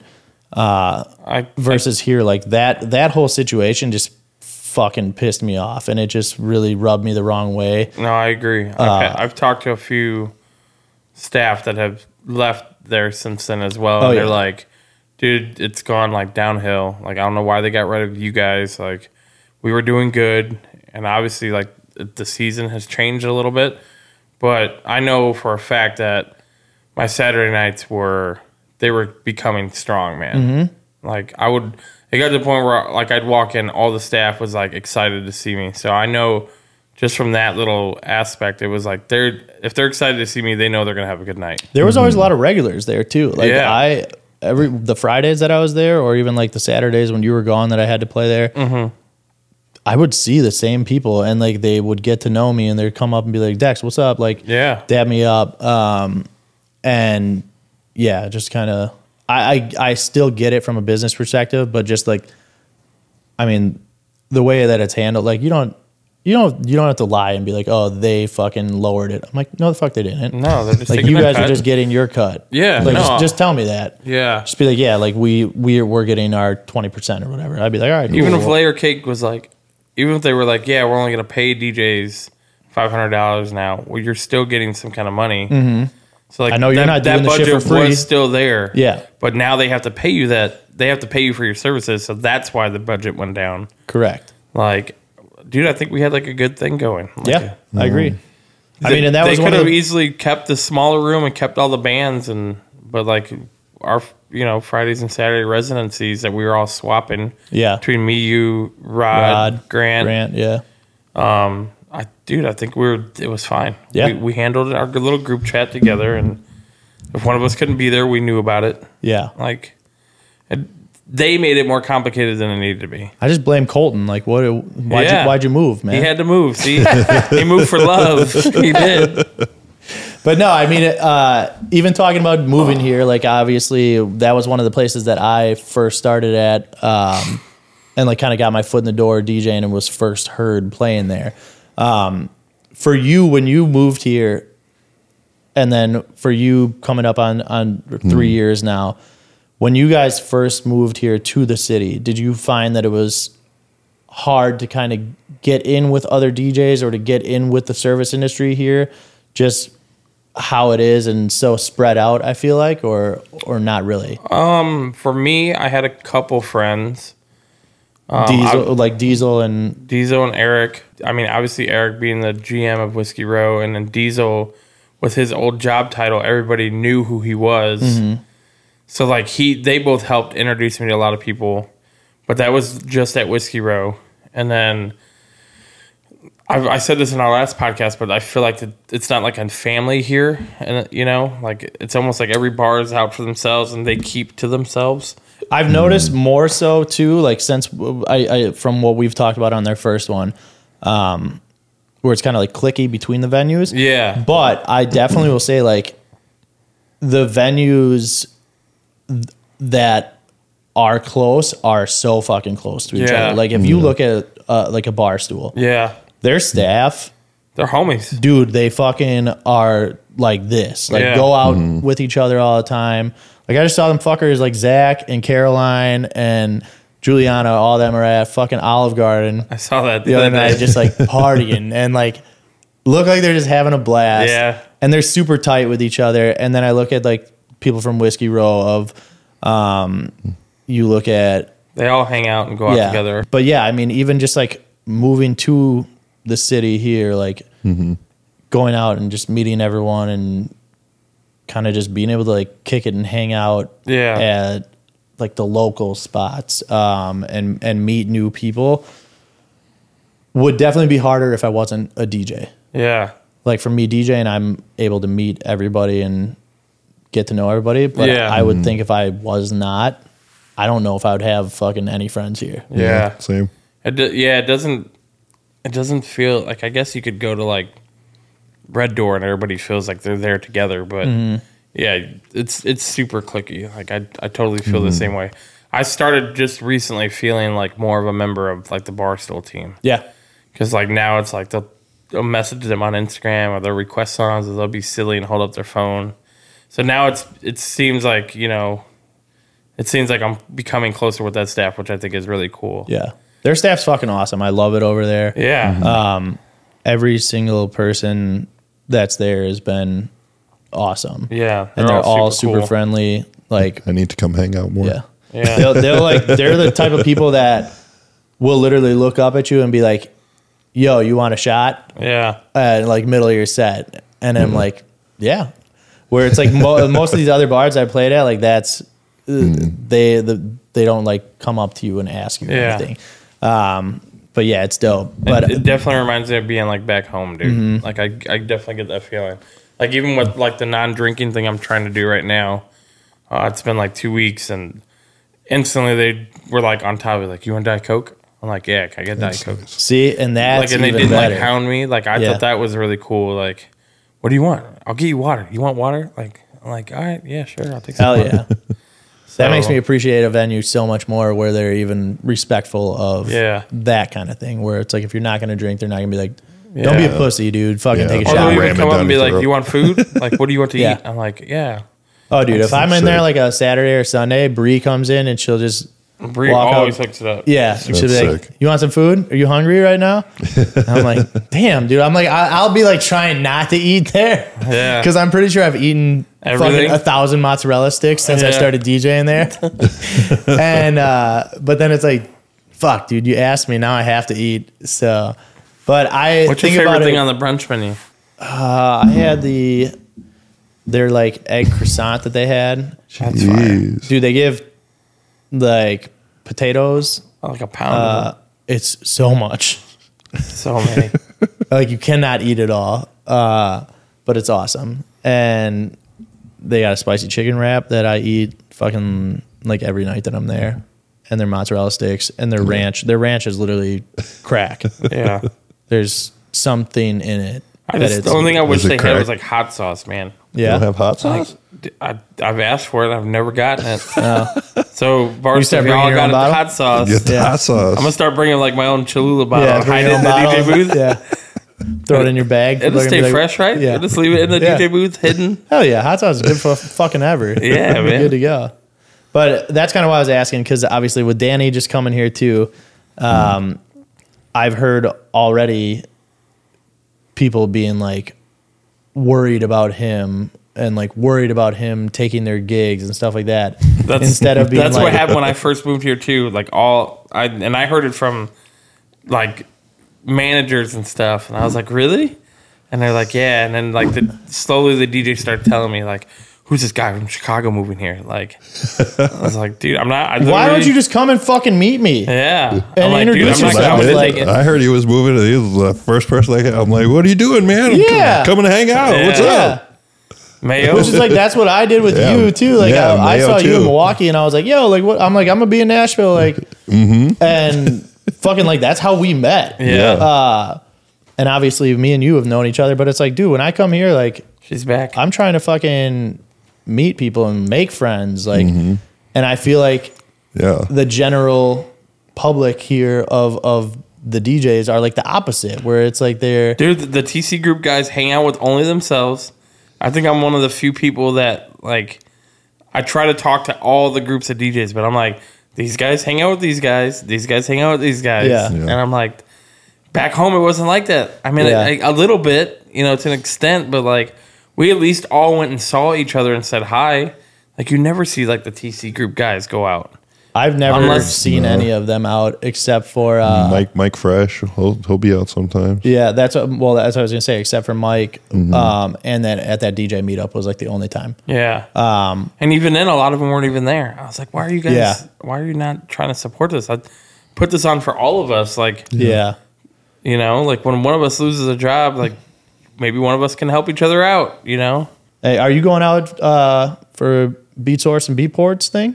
I am What it's a 10, 10 year or twenty year? 20 year anniversary. Danny Damn. West hooked it up. He's like, dude, come with me to this event. I was like, yeah, I'm down. That's pretty. Do either of you use Beatport? Yeah, I use Do it you? a ton. yeah. I use Yeah. Beatport a ton. Really? Yeah, that's that's where I get like all my. All your house music? Not even. I don't- That's I get my my my trap and my bass music from there. Oh. Like Oh. I I like that underground stuff. So I've like Yeah. never used Beatport at all, except for just scrolling through like charts of things. Oh, is, it, really? is it all like you have to buy? Every song, yeah. Yeah, yeah, but and that's why I never did it because I'm like I would spend fucking a hundred dollars. Yeah, it's I, li- I like Apple that. Music of dance music. Yeah, I like I like it better than like a subscription service. Really? Yeah, because sometimes like there'll be some months like uh, I won't go through some stuff. True. So it's like, why am I paying for it for this month? You Yeah, know, and then Beatport I is- look at it the opposite way, where I'm like, dude, if I was on Beatport, I would go and drop a hundred dollars in a day. At first, you would. yeah, but, then once you're caught yeah, up, once you get when like- I feel like everything. Beatport's like one of those where you find those hidden gems that Mm-hmm. because like everybody has a Club Killers, HMC, BPM Supreme, Direct Music Service subscription, so it's like almost everybody's getting the same music. Mm-hmm. You know, I remember I met this girl named Zeta Gray from Australia, and she was. I was like, I was like, oh, do you DJ in Australia? She's like, yeah. And we actually had her play with us at Tunnel, and uh, we were talking. I'm like, so what DJ services do you use? I'm like, you know, curious. Like, are there any in Australia that maybe nobody in the states knows about? And she's like, no. She's like, I have a secret weapon. I'm like, what? She's like, well, you probably know about it because you're from the states, but it's Club Killers. She's like, nobody in Australia knows about Club Killers. that's so wild. I'm like, really? She's like, yeah. She's like, I get all my edits from there, and like, she's like, nobody knows it, so like, I sound so different than everybody else. So and then I was like, out there just Yo. fucking getting yeah, heat. and I was like Yeah. wondering, like Australia, I'm like, what do they have out there? And I'm like, maybe they got some heat, Yeah, you know? So it's, I think it's cool. Like, I just found a dude from Brazil the other day on Instagram. Dude, all his stuff was like fire. Like, I was like, what? And then I clicked on his page. I was watching his reels, and then I went to his actual link of stuff, and you know, you know, you, you have to do the whole SoundCloud sign up, and Yeah. that's kind of annoying. But all his the tracks, were- download gate. yeah, they were dope, man. I was like, these are all like good tracks. Some of them were actual his own remixes, and some of them were just bootlegs. Mm-hmm. Um, but they were they were good. They were fun party stuff. So Yeah, that's where like when I'm end up when I'm listening to other DJ mixes and I like hear a song, and then I end up trying to find it, and if it's not on one of the other record pools that I'm on, mm-hmm. I'll always like check Beatport, and it's it'll be a song like from there, mm-hmm. or mm-hmm. it's a song that's on like a SoundCloud or from like an edit pack from some other person that's on Yeah. on a SoundCloud. Um, but yeah, there's a lot of fucking ways to to get music Yeah. and it's something that you you kind of have to do and branch off to the other avenues of like Yeah. a Beatport or anything like that. Otherwise, it's all just the same shit because Yeah. everybody's got the same the same record pools. and I feel like it, they've made it easier now. It's like here's so the hot much top easier. twenty, and that's Yeah. all everybody does now. It's Yeah. so much easier. now. You just go into the, the curated Yeah. sets and you're like, all right, cool. I haven't downloaded shit in two weeks. What do I need? Yeah, I get lucky because Gordo sends me a ton of music. Mm-hmm. Um, so and he already went through it too. So like It's already all organized. it's Oh, damn. yeah. It's, now you it's know Gordo, how to put it in man, your so it's- Serato because I fucking showed you. Yeah. so for Gordo, it's, that shit's already fire. So I don't Oh, even have to damn. think twice. Yeah. There's days I don't even listen to it. I'm like, oh, this is new music from Gordo. I just go in that folder and start playing songs. Yeah. Like, I'm pretty sure this everything in here is gonna be really good. Like, there might be one song that I'm like, I don't know about that one, G man, you know, Yeah. but like everything else is like, oh, that was great. You hit him up after. You're like, hey, this Yeah. one this one flopped. By the way, take it out of his crate. I'm like, these are all dope. And he's like, oh, I didn't listen to that second part. I was scrolling through because he'll send, dude, he'll send crates that are like 500 songs in them, and I'm like, Jeez. you know, well, it won't be one crate; it'll be multiple crates. But I'm like, dude, like, I mean, when we lived together, dude, he'd s- sit on his laptop for five, six hours every day just going through music. So It's My days tomorrow. yeah, yeah. so Thank you, G Man, for making my life so much easier. Yeah. Yeah. You guys had your whole little group for a while uh, that would just do like a, a Dropbox or something every week. Yeah. That'd be sweet. Yeah. Na- Navik will send me a bunch of stuff. Like when he goes on like his house kicks, he'll be like, "I found all this stuff," and it'd be like ten songs, and it'd be just fucking gas. Yeah. Like, all I- 10 of them you're able to play. Yeah. So stuff like that is like awesome. Or if he does like his own little mashup or bootleg, like you know, like in our group chat now, I have like Don Paro. Sometimes they'll send us shit. Sometimes they be holding out. um, and then Chris every now and so often will send us like a track, or at least tell us about like get this one. You know, so I'll hurry up and go get it, or at least listen to it. And if I hear it on my phone, I think it sounds good. But yeah, the, the pop stuff, dude, with the with the Beatsource now and a curated playlist on that. Mm-hmm. I don't care about getting any pop song anymore because like it's here today, gone tomorrow. Yeah. You know, so like you just go and open up the curated playlist on Beatsource, and it's like here's the top twenty pop songs right now. I'm like, I know all of them by ear, but Yeah. like I don't want to even. I'm not going to keep these. Like they're going to be cool for the next three, four months, and that's it. Yeah, that is true. Like as far as music right now, and you're like- not, like they're not like hip-hop- classics coming out. dude No. there's so much hip-hop that it's literally like two three weeks tops and you're Mm-hmm. like like dude the song packed the dance floor last week and i didn't get zero reaction this week Yeah. like that sucks dude because you're in your head you're like oh it's gonna go off great and then you're like what the what just fucking happened Like, or vice versa, where the first week you play it and it's nothing, and then all of the a sudden, first week i played Sexyy Red i got like zero reaction Like, and then it's the fucking hottest song. Yeah, Yeah, and then I remember when thinking when mm. my dick was like popular again, dude. It was really popular in Nashville, and Yeah. I was like, Yeah. I just assumed it got popular everywhere. I played it in Chicago and like zero reaction. I'm like, you guys aren't playing this, and they're like, no, what the hell is this? I'm like, it's huge in Nashville. this song's a fucking banger. yeah. Yeah. I'm like, dude, people go nuts for this Yeah. one, and they- they're like, really? I'm like, yeah. I'm like, and it's old too. It's like, it got Yeah. popular off TikTok again. Yeah, Mm-hmm. So I was like, I was like, all right, well, Kevin Gates just out here thinking with his dick sometimes. You know, there was like like another a one that lot was- of us do. So Yeah, there was another one in Nashville that was popular. I just can't think of the name off the top of my head. But I was, I mean, was like, any this any young huge. Dolph, Yeah, Young is Dolph. always good. Yeah, I don't Yeah, hundred shots, anything like- anything Dolph will be good forever. Dolph And- does good in Chicago. What is it? Yeah. Meek, Meek Mill too. Yeah. Well, For a while, Dreams and Nightmares was going mm. off here. Dude, I feel like Dreams and Nightmares. That's one of those songs that like was not popular. And- I liked it when it came out, but I was like, I would never play this in a nightclub because of how mm-hmm. it starts. Yeah, and then it got like crazy popular like f- three years later, and now it's like I feel like it's gonna be a it's a nightclub classic. Yeah, it's a classic now. Yeah. but I swear it was not like that the, when it first dropped. It's either like it's either a nightclub classic or people hate it in nightclubs because Yeah. People- it's gets been played played, so much, so so much. much, Yeah. yeah. So outside of DJing, you guys have other other avenues that you guys like to uh to get into. You're a big gamer, Yep. huge gamer. Um, that's something that you like to get into outside. Yeah. What are you all playing? Um, and I like competitive shooters, man. I, I'm still college basketball is still in me, so it's still like I like competition. So Mm-hmm. Call of Duty, Overwatch, Rainbow Six Siege, uh, just team based games with you know point and click heads. You're a PC guy? Yeah. You Yeah. built your own, right? Build my own Yeah. PC. Yep. because you're uh that's what you went to to school for. Yeah, I yeah I wanted completely to forgot about that. Yeah. you're gonna have to help me fix my computer. sure. yeah, I worked at I worked at IBM for ten years. man. Congratulations, you just picked up more work. Yeah, yeah. cool. yeah but yeah i mean that's it's definitely a a It's- good little release from from work and from djing and Mm-hmm. just kind of getting out there and you, are you streaming it or you just Um, I'm just recording stuff right now because man, streaming is really demanding. Like you gotta get a schedule and then you gotta do it consistently. You know, that day every Wednesday if I'm gonna get any followers or anything like that. So I figure I'm gonna try and work on getting just content out in general. So DJ and gaming content, and then hopefully I can get a buzz. And then when I do stream or decide to stream, you know, maybe I'll actually get you know a couple people in there. because people have already seen it on social media Right. gotcha yeah So, yeah, just trying to get that out there. Yeah. build that portfolio a little Yeah. bit.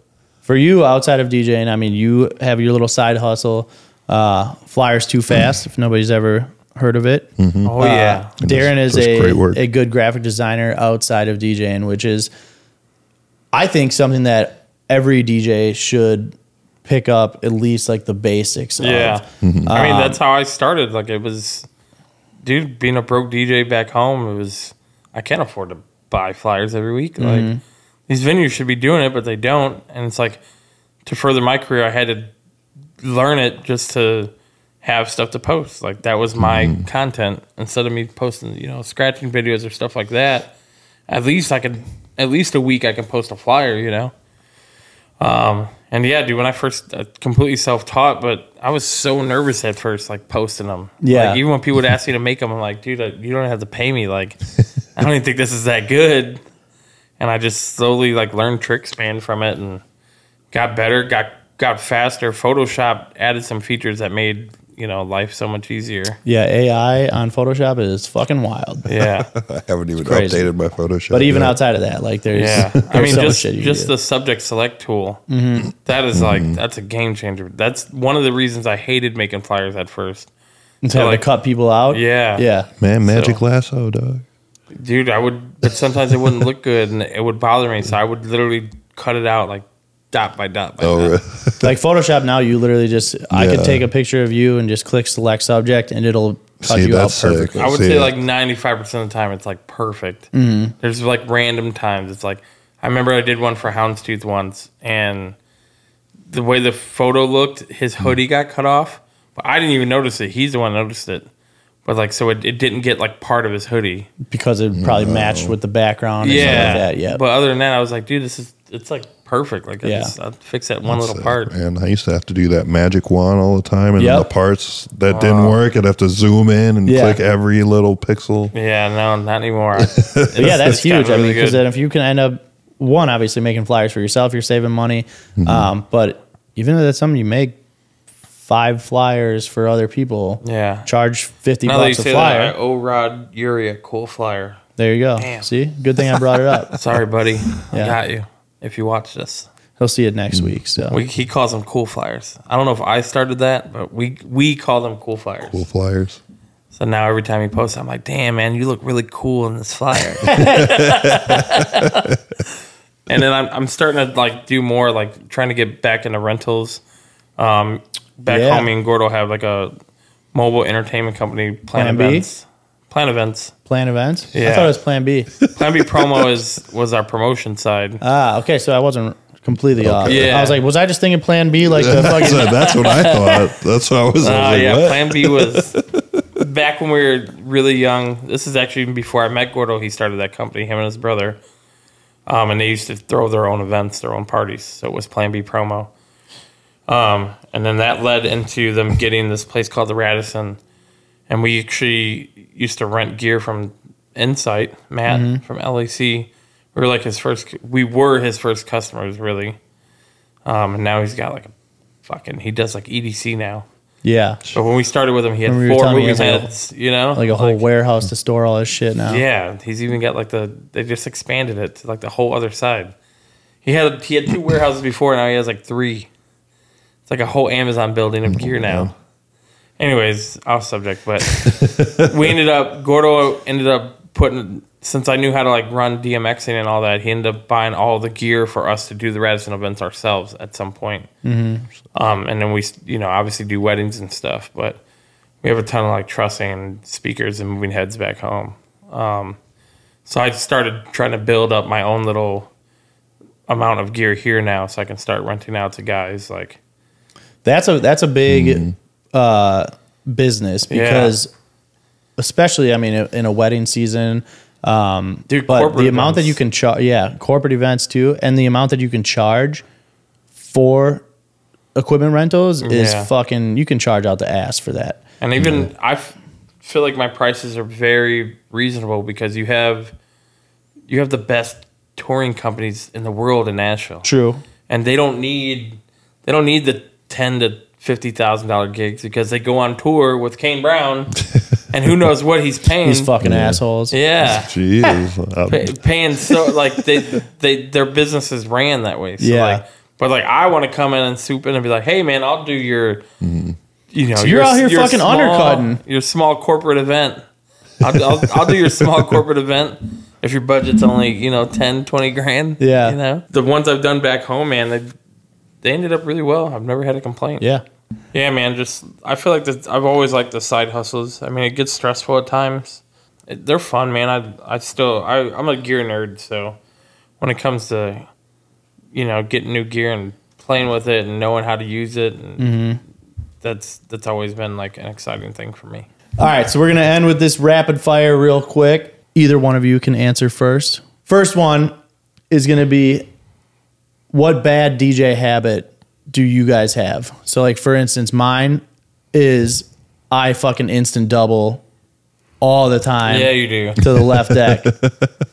like that's my that's my super bad DJ habit. Um, my bad habit is is always my headphones. I always like step back or walk away and I forget I have my headphone plugged in. Ah. So I always end up either breaking or ripping or popping a headphone off. That happens at least twice a gig. So you got a bunch of just quarter inch adapters just just ready for you or what? Uh, well, I use the S11, so it already has the yeah. the slot in there. But I've pulled my mixer like sideways before, like and I just always forget. And I'm like, God damn it, you know, like pull it out, Yeah. walk away. What's yours, Darren? Besides I don't drinking? know if it's it's a habit. I don't know if it's bad or not. I think I do it just to look like I'm being busy, and it's it's messing with the like I always turn down the break stop start thing. Like I'll just touch it, even though it's all the way down already. Mm-hmm. I'll still do it, and I think I started doing that just to make it look like I was like busy up there. really? I'll just yeah, I just Are you a I phantom do, and I tr- I've been trying to stop. Like I'll catch myself doing it. I'll be like, why, why am I doing You just got to be doing something with your hands. Yeah, just Yeah. I don't know if it's just you know to make it look literally because I don't you know I, I, back in the day I would have had to sit there and blend the song by ear and I would have been busy, but now like with Serato, it's like all right, boom, boom, boom. I honestly feel like that'll be like a common answer though with a lot of people is just and not necessarily like that that knob in particular, but it's going to be like something where they just basically have to be doing something with their Yeah. hands, um, like turning some knob or hitting play or pause after the track or whatever it's going to be. So. yeah, Uh, more useful skill being a good producer or being a technically sound DJ when it comes to being able to scratch. um, I think that could go both ways. I think if you're, I think in the DJ club world, scratching is more important. Technical skill is more important. Cause it's like, what are you gonna do? Make the beat there on the fucking fly? like, what? That has nothing to do with you know a club setting. Could be like that Instagram video I sent you of the dude. He's like, I just fucking made this song in the car Yeah, on the way here. I'm making it right now for you guys. This is happening live. I just made this in the green room. Oh my god. Yeah, I think just yeah, overall skills is gonna get you further in the hmm. DJ world. You know, Yeah. I would disagree with it, but yeah. I would say if we're looking at like, and and see when you say in the DJ world, I yeah. Once That's why I'm like, once you, yeah, Yeah. like if you say it like that, in I'm the like, club in the club setting. Yeah. yes, 'Cause- not maybe Okay, not that whole then I get DJ you, world, yeah. but yeah. so I'm like, dude, if you got, if you're a good producer, you make a Yeah. hit, like you're booked wherever. Yeah, that's, no, that- once you- but that's yeah, you're making a hit. I think I'm I'm with the technical skill though. Yeah. I, I think being a technical DJ is a m- way more difficult thing, just because there's not a lot of people who can do it physically. Mm-hmm.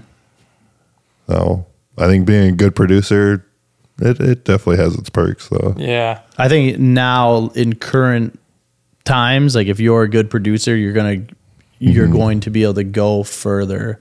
yeah. As a DJ. one hundred percent. But you you, won't. you have to switch over to that. But you won't be able to defend your title Yeah, Yeah, from a scratching DJ. that's true. but uh, yeah, I think it's just like the actual like DJing weddings, Mm-hmm. bars, clubs, DJing in general. The production side, you can't even put that in the same category. Yeah. Yeah. DJ, yeah, being a producer is 100% going to get you further than any scratching you can do in the world. Like, dude, A-Trak. Like, every DJ in the world knew who A-Trak was. Nobody knew him outside of that until Heads Will Roll, you know? Um, so, yeah. You, I, they're both useful skills, but yeah, I think in the club. That's why I like asking this because I knew That's a good question, a, yeah. Yeah. It's a it's a good uh, good debate topic for sure. Uh, if you guys could collaborate either music production wise or with a DJ set um, with anyone, dead or alive, who would it be?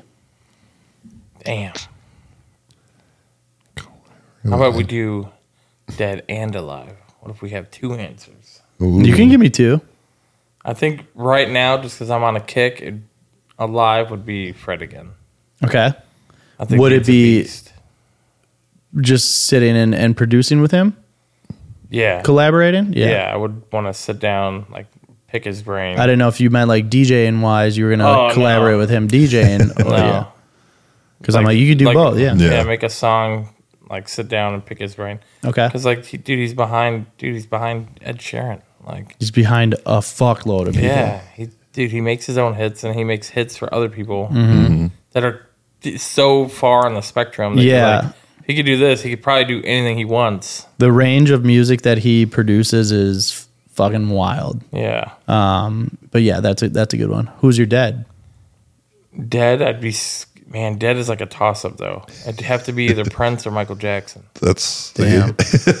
those are my two. Goddamn. Yeah. Is that who you were gonna pick? Yeah, it'd have to be uh, Prince or Michael Jackson. Those those are the two kings, man. Yeah. Yeah. Um, alive. Uh, I'm still I'm on a TroyBoi kick, man. I like Really? TroyBoi. I love TroyBoi. Everything that he has put out has been like like that's my that's my stuff. All right. Like That's what you're listening to right now? yeah, I just I love his style and his vibe. It's bassy, it's like hip hoppy, it bounces. Like I wanna I wanna figure that bounce out for myself. Okay. Hell yeah. Yeah. How about you, dude? Yeah. Um, man, if I were able to collaborate with someone as a DJ, either playing a set or uh, production wise, I think right now it'd be Fisher. I think playing a set with him would be fucking awesome because he's just an absolute animal and seems like he's fucking hilarious. Uh, and obviously, production wise, the dude has put out fucking hits. Um, and that's just kind of like the style of music that I would like to make too. Uh, artist wise, I would pick Post Malone That's a good one. because I think for him too, he's able to get into a lot of different genres from hip hop to more poppy stuff, obviously getting into country, um, and then a rock side of things too, um, playing along with people like Ozzy Osbourne, things like that. So, yeah that's a really good one. also, that guy fucking parties, and he seems like he's a blast to hang out with too. So, He seems like a normal dude. yes, like that's one of the reasons I'd want to I'd want to pick him too. So those would be my two. What about like local? Locally, you know who I'd want to DJ with? Uh, Young Dalt, Yeah, Young Dalton. Yeah. love Uh, Dalton. I, D Wake is the homie. Uh, he he'll come out and support and see me every now and then. Um, but we always just like talk constantly, and he's good shit. Uh, and I would like to to get together with him, See, it's your or I'd fault. want to do like a back to back with Chaos. yeah, B two B. God damn it, I'm gonna have to edit that out. He's like, really, bro? But no, thank you guys for taking the time to come over, sit down, do a little late night pod session. Yes, sir. Um, obviously, if you guys aren't already, make sure you guys go follow Jevity, follow Darren. I'll put all their their info in the links. Uh, if you're listening on Apple Podcast, listening on Spotify, these come out every single Wednesday. Sitting down with DJs like you guys, uh, people that are in the nightlife industry, uh, people that are into sports and athletics, and just kind of around music and the nightlife industry. Um, want to get into a little bit more of like artists, some some bands I want to get on here, being that we're in Nashville. Uh, people that are in the sides of of music production, publishing, Yeah, I'd love to Yeah. some of that. record label stuff. I want to be able to kind of pick their brains. we need the um, information. Yeah, so if if you guys have secrets. recommendations of people that you want on the show, make sure you guys put that in the comments. Um, tag them in the post, all that kind of stuff.